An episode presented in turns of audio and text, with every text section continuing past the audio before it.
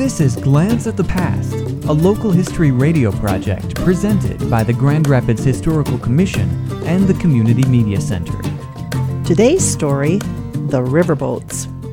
The Grand and the Rapids were two classic steamboats built in 1905 by the Grand Rapids Lake Michigan Transportation Company, formed by several prominent local businessmen.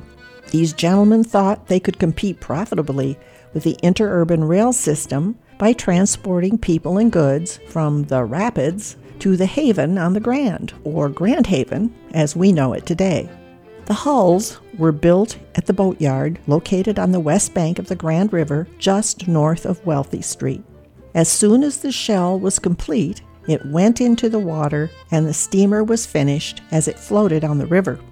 The wooden ships were identical in size, 134 feet long by 28 feet wide. The machinery to operate the boats was built by the Clinton Novelty Iron Works of Clinton, Iowa, a city on the Mississippi known for riverboat building. All of the machinery and ironwork for the boats was built there and shipped to Grand Rapids. When completed, each ship was registered at Grand Haven.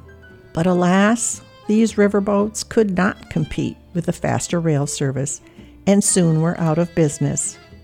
By 1908, both were in Marquette. A year later, they were on the Mississippi at Memphis. The twin sternwheelers came to unhappy ends.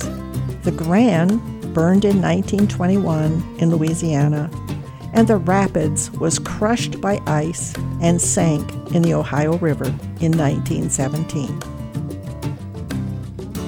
For more information about Grand Rapids history, visit the Grand Rapids Historical Commission website at historygrandrapids.org.